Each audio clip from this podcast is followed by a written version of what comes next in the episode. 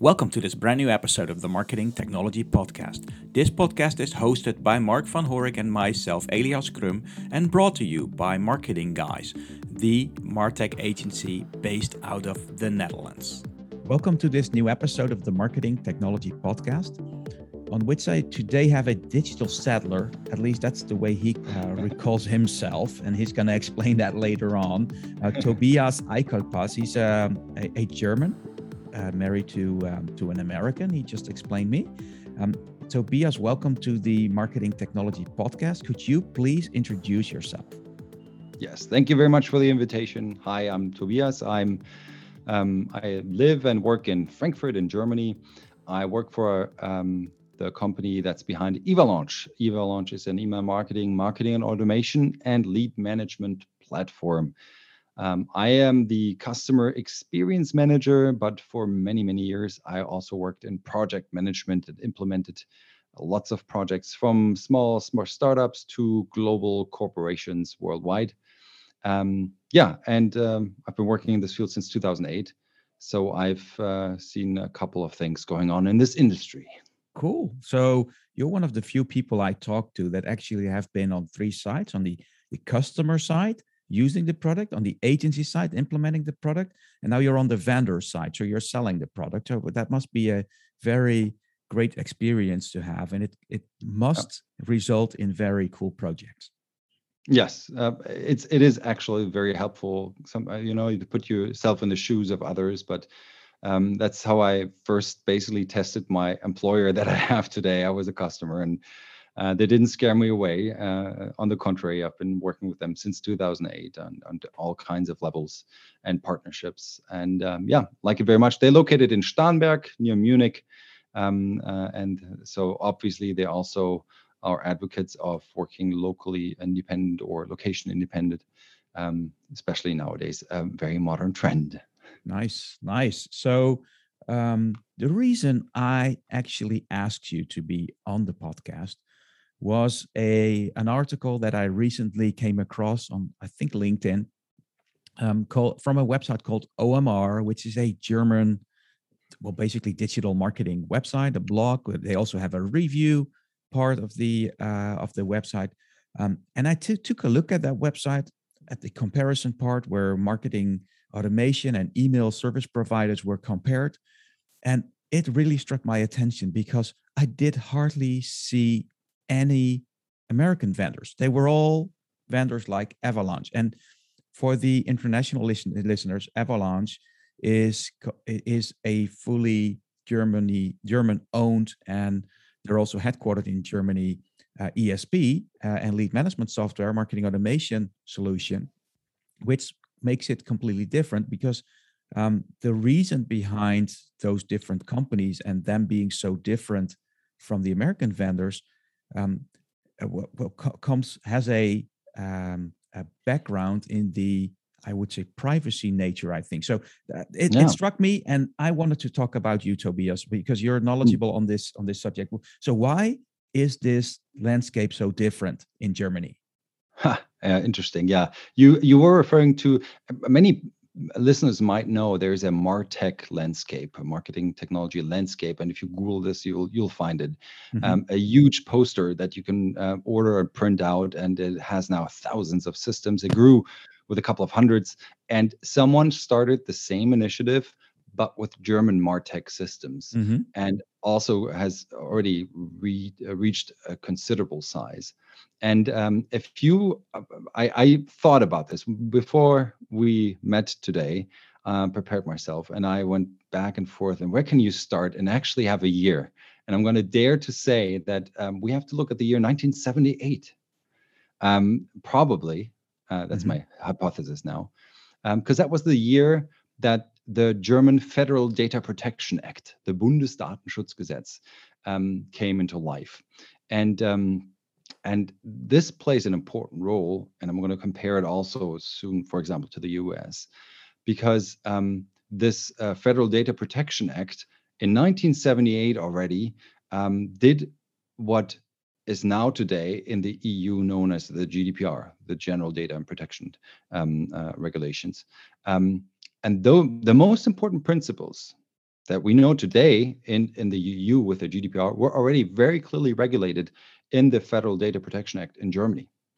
Um, many, this is also interesting, the GDPR is closely based on what was in the Bundesdatenschutzgesetz before. Mm-hmm. Um, the GDPR standardized a lot of it. Um, but for Germans, German companies, the changeover with the GDPR was not as big as it was in other countries. And what this tells you, I think, is the awareness and the, the topic of data protection um, was already big um, for a long, long time. There's a higher awareness in Germany, and this plays a role um, in, in many other um, aspects that we're going to talk about later. Now, let's put it in contrast. If we think of the US, um, many know in the US, data protection is, is hardly governed by laws or regulations. Um, often um, access and uses of data is, is even socially accepted, um, much more than in Germany, where everyone is a bit sensitive about it. And funny story when I researched, we talked about 1978 German Federal Data Protection Act. It was also in 1978 in the US. It's the same year when the Foreign Intelligence Surveillance Act, the FISA Act, was passed in the US. Um, and those that are not yet familiar, it's it's used for foreign intelligence and counterintelligence by the United States, and it it has been viewed critically. And uh, I'm not going to dive too much into that, but um, generally, the the statute permits surveillance, also electronic surveillance in, in different scenarios, without and with a court order. And there is mm-hmm. criticism about this that although the law itself was mainly designed to address terrorism threat, it also can intercept communications that have nothing to do with it, and it uh, seems to allow allow just hypothetically the government to, to create huge databases of information without warrants, and and that's um, social acceptance in the U.S. of using data, gathering data, using data, processing data is much higher, and um, uh, and, and in Germany, it's all it has been regulated for decades already and um, and that's important. And without getting further into this, it it leads to the next question. If we want to answer the questions, what are differences and why are there such big differences between, especially American and German technology vendors? Um, if you want to, we will just continue there. Yeah, absolutely, absolutely. Yeah, Go ahead. So, well, if if we now have this train of thought in our mind, what happens when in one country data processing is socially accepted and even tolerated and even considered practical. And in another country, the acceptance isn't high and there are strict laws. And in the other country, there are not as many. And this is also a question to you, since you have a lot of experience, but how do technology vendors plan, develop, and build their systems in these different environments?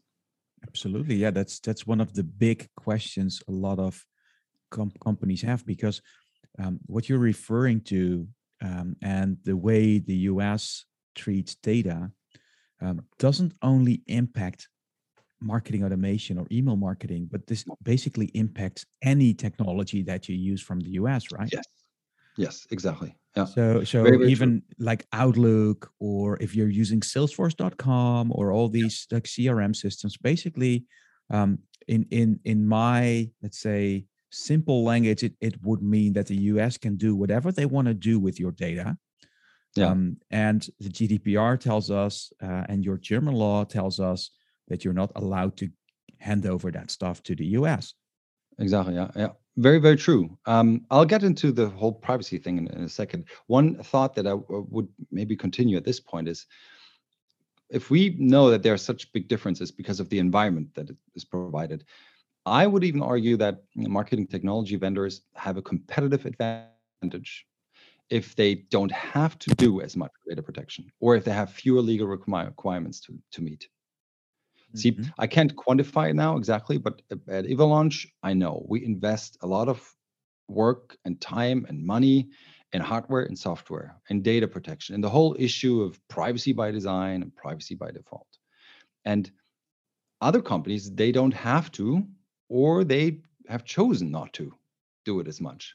So they invest work, time, and money either less of it or they invest it into other features and functions. So they can they can offer probably more features functions, I guess, um, maybe because they invested more into this, or they can offer their products probably also more cheap, more cheaply because of it. And that is Absolutely. an interesting, um, uh, um, let's say, tension that is generated. But because if you want to protect data, if you let's say, you know, apply to the GDPR in the EU, you usually have to pay more money, and you don't always or necessarily get the same amount of features and functions because we know the martech landscape in the US and what comes out of the US is very innovative. We- We're, we're not going to lie here, but overall, that's where the, where really cool stuff comes from. It's always mm-hmm. important to watch, but it's interesting how how even law of economics get into this. You know, And the, the typically the, the the thing that I spoke uh, about with uh, Jens, who Jens Polomski, who has actually Mhm. made that uh, or co-authored that uh, German landscape. Um, Yeah. When you look at it uh, uh, from a European perspective, I explained to him in the podcast, and it was a podcast from I think last September or last August. Mhm. Um, Yeah. I and the way I phrased it to him is that the Dutch seem to uh, use the law more pragmatically than the Germans. They're very tight to to strict to as as to this law. Um, Mhm. And you just asked me like, how do vendors solve these problems? And Yeah. I've seen multiple, let's say, movements in the market because um, uh, i- i- when the Americans can do whatever they want with your data and and European law restricts you from handing over that data, some of the vendors said, well, we have moved our data centers to Europe. Ah, Um, mhm. That that doesn't do the trick. Yep. You know that that's not Doesn't. that's not the solution. It seems like no, it doesn't. like Everybody, it it- doesn't. it doesn't. So so that's that's like a marketing thing, but it it it's not actually because this, the the company still is an American company. So um, no matter where the data center is, they they still need to hand over the data to the American government should they ask that. Um, Yeah. The other solution that is there since like last year or the year before, when, when the act changed, um, is SCCs, like these uh, Mhm. standard contracts or the the, the, the tailor-made Yeah. contracts that you'll have to write, uh, which are addendum to your service level agreements, etc. Um, and that's and that's pretty labor intensive to write those. Yeah. Yeah, that's. Um, I, I uh, recently attended um, uh, a webinar with Max Schrems. Mm, some may know him, Austrian uh, lawyer who uh, is um, mainly responsible for the Schrems 1 and Schrems 2 court cases and Mhm. um, who brought basically down Safe Harbor and the Privacy Shield. And um, and uh, and he uh, elaborated on this. A on the servers located uh, somewhere in Germany or in the U.S. It doesn't matter as much. And the other thing is SCCs are not just some papers you sign. Um, uh, it's it's a lot more complicated, and it shifts the responsibility to the company. Um, if, if I use the system and uh, had to implement SCCs, and I am mainly responsible and uh, and it's not that simple um, uh, of a of a trick to do. So that that's really um, it's um, it, the tricky part is it's a it's kind of like a vacuum that exists here, and it sucks for everyone. I mean, many talk about it, um, I, and I believe that many of the U.S. vendors don't like the situation either because they have to um, um, um, you know go by the by the authorities and whatever they rule. Um, but the dilemma again is uh, we talked about it before law of economics and it, it- you get to the point again if, if you if you don't pay money for something you pay with data often or if you pay less Mhm. money or uh, and um, and it's uh, it's often uh, it's it's a law of economics you know it prohibits you to get something that is safe and has a high value for little money. It doesn't work. Uh, if you pay little then the system you bought or can't do or doesn't do the job as well as it was intended to do and um, and if you accept uh, a system that maybe costs less then often you you have to or basically in the back of your mind if you think about it you add something for the risk taken Because you think hmm, maybe if, if it's it's cheap because it's not as performant or maybe it's cheap because the data protection might one day fall back to me like a boomerang. And um, and some companies even do set aside like some risk money. But and here's the thing if you put that aside then you actually should have enough money to pay for something better in the first place. But Mhm, mhm. Just to Absolutely. So, what so from what I've seen, a lot of vendors are in, in like a vacuum, uh, because if you're an American vendor uh, and you're you're um, selling to uh, to to the European market, you'll have to have those SCCs in place. You have to, but basically, it's all it's all um, labor intensive, etc. Um, but on the other hand, if you're a uh, and and if you're selling to uh, to um, to the to the, the European market as an American uh, company, you're you don't want to uh, work against the American law, so you'll have to mm-hmm. comply mm-hmm. to that American law. On the other hand, at the same uh, time, you're breaching some European laws, the GDPR laws. So it's it's it's always hard as a as a vendor as an American vendor to to work with those SCCs, etc. But it it, it is mm-hmm. doable, but it's labor intensive. The other thing, yeah.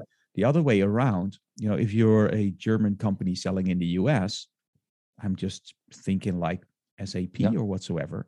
How mm-hmm. do they solve that problem? Because they're yeah. not going to hand over pr- data to the American government, right? Yeah, yeah. So how do um, they solve that problem? and um, I think you know, with Evalanche, you're primarily focusing on the German uh, and the European market, I guess. Yeah, uh, primarily, the, yeah. Primarily, but the, the, the bigger companies like SAP that have a big market in the US. Um, well, I can give you a very practical example because in yeah. my time of project management, I worked with many global corporations mm-hmm. and implemented their their whole um, setup. Um, and um, um, let's say we had a, um, um company that's located in Germany, that would always be helpful. Headquarter in Germany, but lots of branches all over the world. Mm-hmm. And we would set up a system with one, uh, uh, ideally with one global database, and then we have um, um, something it's called a pool that basically distributes the leads, the profiles, contacts to each branch so they can work with them. And um, but certain standards had to be defined, like how do we generate leads? How do we gather them?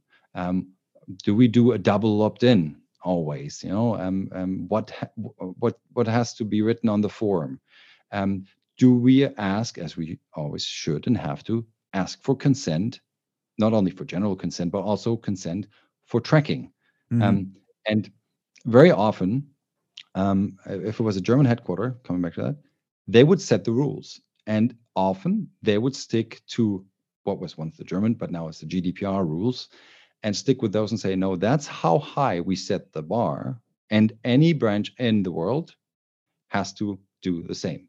And for some, this meant more work than before. All of a sudden, they required their branch in the US to do a, a, more elaborate take on, on um, gathering consent, taking care of the tracking, um, always have a double opt in process. Even if, if it wasn't legally required, um, they would set that as the standard. And um, this going back to the beginning of our conversation, because the standards were so high in Germany before, the whole GDPR changeover wasn't so big. I didn't have as many implications to, to German companies that already fulfilled those before. But many other countries that had more lax regulations, um, they had to adjust a lot more. So um, setting higher bar is the safer um, uh, method. And we talked about it before.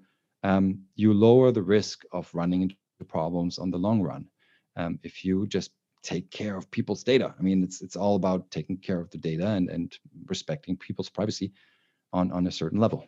Mm-hmm. So, let's say um, because we're talking about the, the, German market and the majority of German companies um, at the at the SME level will probably be European focused. So, what do you recommend um, marketers at German companies um, when they are selecting a an ESP, like an email service mm. provider? What what mm. should they look for? What what uh, pitfalls should they not fall into? Mm. What what what's yeah. your advice? Well, um, many already look at uh, factors like made and hosted in the EU. I'm mm-hmm. going to add, of course, Germany would be nice because that's something that applies to Evalanche because that's where the company is located, came from, and everything is within Germany. But um, because that basically it's like an umbrella that's then like kind of like a shield. Um, they have to fulfill certain requirements. Um, look at this. Um, um, some are familiar maybe with the terms privacy by design and privacy by default. Basically, it means that a, a, a vendor or a system was built with protecting privacy from scratch, and um, and that um, the predefined settings of the system is already let's say, compliant to to legal requirements. Um, while, and let's put it into contrast, some other systems that don't have a privacy by design and privacy by default setup, um, if you basically use the system with their standard default settings, um, you might run into into some problems here. So look for um, where is it made and hosted uh, to not run into problems. Um, uh, look at the whole privacy aspect about it. Um, I now also recommend often, as for tracking, look at and make sure it allows the and to handle the tracking permission on an individual level. So, what do you mean by an individual level? Mm-hmm. Um, so, if I sign up on a website, I should, in the ideal world, I should decide: do I allow you to track me or not? Right. Mm-hmm. So, on the web form, ideally, there's a checkbox. It's a voluntary. It's not a mandatory checkbox. It says, "Click here to activate tracking." If you allow us to track you, then we can tailor make content that's relevant to you. You get better information, better products. So I have benefits. I get benefits if I allow the company to track me. But if I don't want you to track me, then I should have the possibility, standard is it's off, to say no to it. Mm-hmm. And that allows me individually to say tracking on or tracking off. And that's a, a one feature that very few ESPs, and you probably know this, very few ESPs have or offer. Some systems allow you to turn it off for the entire account. You can say, okay, um, personalized tracking is on, or we turn it off, but then it's completely blank. Um, some allow it per uh, newsletter transmission. You know, you send one newsletter, you say for this newsletter, we don't want to track anything or whatsoever. But it's all about the data of an individual. So ideally, that's something you see more and more often and that's uh, one of the key features I would also say that um, that Evalanche has. And um, yeah, web okay. form and so on and so forth. Preference center, you can turn it on and off there. In the mm-hmm. footer of an email, there's a link. It says tracking is on. Click here to turn it off. So give the power to the people whose data it is. Um, so that's one of the things that uh, I always recommend now. That's uh, an important feature. And then you have things like deliverability. Are they whitelisted? You know, in Germany, the Certified Senders Alliance, the CSA, is very important because um, it, it, it, improves your chances of delivering emails and they actually get to the um, recipients. Um, yeah, and then of course you have the whole usability, um, user interface um, aspect about it as well. So, given the fact that you're very careful on gathering data, um, mm-hmm. giving mm-hmm. the power to the people, as you stated so nicely. Mm-hmm. Um, mm-hmm. You'll probably get less personalized information. Uh, it, it's harder, at least, to get the personalized information. You really need to convince people to to to actually give you yes. that permission and to show that they, that is actually worth it. Um, mm-hmm. Is uh, in your because you've also worked for multinational companies. Um, mm-hmm. Is the isn't the, the German market a little behind on personalization then in email? Do, do mm. you send out a lot of personalized email as, or is it different? How does that work in practice? Mm-hmm. Well, um, first of all, overall, my overall perception is very few companies in the US, uh, in, in, Germany, a ask for permission for tracking in the first place. Mm-hmm. Most web forms don't have even a hint some do. Some say if you sign up here, you give us also permission, not, not only general consent, um, but also permission to track you. If you don't want to be tracked, don't sign up. That's what you find sometimes. Mm-hmm. But the vast majority has one of the options, not asking for it or doing basically combining it. Um, and there are a few who say that um, uh, if you don't sign up, uh, if you don't activate tracking, then then you are, will not be tracked. Um, most companies don't apply this, let's say, more modern method on an individual base yet. Which, though, I find it, it's basically like if you visited a website, Elias, and you you individually see a cookie banner, and every time you have to click on the cookie banner, say yes, no, and whatsoever. Mm-hmm. And it's with with email marketing similar. You have to say yes to the tracking in this newsletter. So the majority does it. The majority does track, and also vast majority personalized tracking. I know very few companies that do the so-called pseudonymized some call it anonymized, but it's actually pseudonymized um, tracking method where you, if you send out a newsletter to a thousand people, you see how many opened and clicked, but you cannot see who mm-hmm. did it. But what it all does lead to, as one of the questions we discussed before, how does all this affect the operation and, and of, of systems and functions and features? And um, some listeners will already get there. Um, you have to think email marketing and automation differently if, for example, tracking can be turned on or can be turned off for an individual. Or when tracking is not personalized but pseudonymized like so um, when you can't use a condition that queries whether someone clicked or not because no tracking is off you don't know if so or, or if someone has turned on tracking um, at first and then later they turn it off because they like, can turn it off. like apple does at the moment so actually you're having an advantage there in the german market because I get asked that question a lot, you know, with, with Apple, with the iOS coming up, and you know, you mm-hmm. can turn off your tracking or you're being tracked yeah. yourself. So you, mm-hmm. you're you already are experienced here. Yeah, um, I, I funny story. I, I started working on this already way before the GDPR came in, and we already had, and that's why uh, coming back to the vendor comparison. Imagine if like a big vendor doesn't have this technological feature of tracking on off on an individual basis how do you program this in the backbone of those systems? Oh my god that's not fun for the it department here no. and whoever is, uh, they, they they all take holding their breath at this point i guess. That's but what that, they call a is, challenge. That's that's uh, not only a challenge you probably have to you have to start from scratch. This is probably where you start with code line one.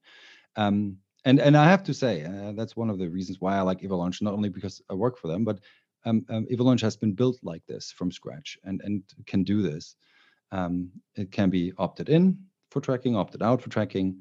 Uh, you can completely deactivate it. Um, not only on an individual level, even also on an account level. Um, I had a big German bank. They also wanted to use the system, but they needed to communicate internally to thousands of employees worldwide. And compliance doesn't allow an employer to track any employees. So for the whole account, there's no tracking mechanisms available at all. So they're safe. Um, so mm-hmm. very, very flexible. But that's those impacts, and this is something we I think we haven't even touched. We, we just touched the surface, and the whole iOS thing already gave us an idea that this affects a lot of things: planning, implementing, analyzing, automation, or any marketing efforts, because it gives you less information. But while all those marketeers who scream and say, no, it protects people's data. It mm-hmm. really does what what hasn't happened until now. And this is really one of the the stands and looking at time, of course, a little bit, but privacy um, to me plays plays a really important role. I'm I'm not a fan of just saying it's important because it's the law and and that's the reason why you have to abide the law, blah blah. That doesn't convince anyone. To me, it's it's more may sound a little holier, but it's a question of respect and, and attitude or stance. You're taking someone serious. You know, it's yeah. it's it's taking yeah, your exactly. customer serious. And that's I think overall is is is a big difference between the European and the US yes. approach. Yes. And I, I'll give you a common objection in a second. But as a company, uh, before I get to that, and as as the person responsible, how do I handle other people's data? That's it. They give you the data, they trust it to you, and you have to answer for yourself how do I handle this? So here's the most common objection I hear every once in a while. Come on, there's nothing wrong with someone's email address on a server in the US. I mean, what could possibly happen? That sounds too simple. And it really gets me thinking. And I've I, I had to think and research and read a lot and listen to a couple of webinars.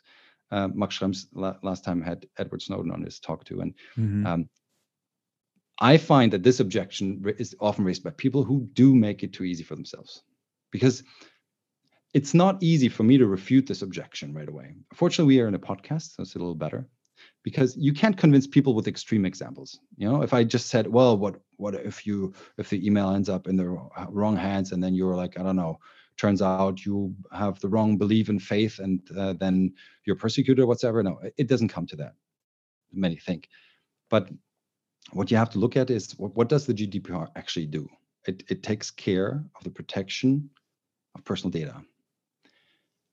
And the goal is that every person, you too, can determine for themselves who collects and stores and processes what information, personal information, and when. Now, what data is this? It's information by which someone can be identified. Um, give you an example of indirect information. The first Amer African American president of the United States of America was Barack Obama. So the indirect information here is the first African American president of the United States of America. So that's simple, but it allows me to draw a conclusion. Who is this? Direct information, Barack Obama. This is, let's say, simple name, address, occupation, president of the United States, date of birth, and the. But there's also data, and this is where it gets sensitive, literally. If that data is published, it would bring significant social or societal disadvantages for the person, and that's health status, political and religious and sexual orientation. And we all know people are persecuted because they vote for the wrong party, have a certain faith, but that's also too big. So let's think of the newsletter. So a woman signs up for a newsletter with an organization that actually happens to support women who want to terminate a pregnancy. So she receives the newsletters and she opens them and clicks them. So her email address it's associated with that organization. And then let's say if that information is somewhere inadequately protected, not rightly protected, and others access it, and then she needs health insurance and she starts applying, and somehow this information, oh, she is pro abortion, um, is information available to an insurance company and they deny her access. Subtle. I register with, for example, I could register with an organization that's close to a union. And in some country, I want to go to Dubai then and work there for new career. And all of a sudden, my data is not protected, collected, and someone finds out that I may be close to this union and makes it difficult for me to, impossible for me to find a job. That's that's what so, what happens a lot. You know, the, specifically to people that like you indicate I, I, hear that a lot right like what's wrong with an email address the version that i hear a lot is like i have mm-hmm. nothing to hide that's what people yes. say i have nothing to hide and then i yeah. tell them Same. a an example there's been a whole episode on a on tv in in the netherlands about this one but um, a, a lot of companies use wordpress so one of the mm. major hospitals in in the Netherlands also hmm. use used mm. WordPress. So what do you do when you use WordPress? You use plugins, right? So yes. one of the plugins that's used a lot is a social share plugin. Those nice mm-hmm. Facebook, LinkedIn share buttons below. Um, and we're all we're, we're, in in the Netherlands. We're we're always looking for cheap stuff or free stuff. Mm. So mm-hmm. what, what why not using a free plugin like AddThis? So what Add mm-hmm. This really does is tracking you that data um, and selling that data to third parties. So mm. what has actually happened there is that you could track someone visiting that hospital up to a specific page of that. Let's say you're in the cancer department or you're in the fertility yeah. department or whatsoever. They could check yeah. that, they could track it, they could store it, and they could sell it. Um, and then all yeah. of a sudden, those people say, "Oh, oh, oh, is is can they really do that?" Yeah, sure. And that's being done daily and if yeah. if you don't if you cannot control that that's that's a bad yeah. thing um, yeah. so you really have to open their eyes in, in in that ways because you know people and i'm very privacy concerned as well but it's it's um, a lot of people think they have nothing to hide whereas in fact they don't understand that if someone even has their email address they can ask for a bank loan they can yeah. ask for they can ask for a, an offer on a car they can start um, using your email address to get contacts to your mm. relatives mm. you know all that kind of stuff so it's it's yeah. very very uh, privacy concerned. So, it's not, to, mm-hmm. Tobias, I, I'm I, I know you can talk about this for hours. we we I will definitely uh, ask you back on the podcast because I, am intrigued by this topic and I, I, I think that the listeners want to hear more. But mm-hmm. um, we'll have to to end this. Um, yeah, sure. I'm gonna I'm gonna put a link to um, Evalanche's website, of course, in the show notes, as well as a link to your LinkedIn profile. So yes, people please. that want to link to you, you know, go ahead, go to LinkedIn, uh, send him an invite. Do say that you have heard on uh, about Tobias on the um, podcast, on the marketing technology podcast, of course, because otherwise he'll he'll might think it, it's spam and you're trying to find steal his data. You know, that's exactly. that's important. But Tobias, thank you very much for being on the marketing technology podcast. Thank you. Thank you very much for the invitation. It was my pleasure. And I am very much looking forward to part two of our conversation. Thanks for listening to this episode of the Marketing Technology Podcast. If you enjoyed this podcast, please leave us a review on your favorite podcast platform or iTunes. Also, if you want to be a guest or know someone that should be a guest to our show, shoot me an email on e.crum at marketingguys.nl. Thank you for listening.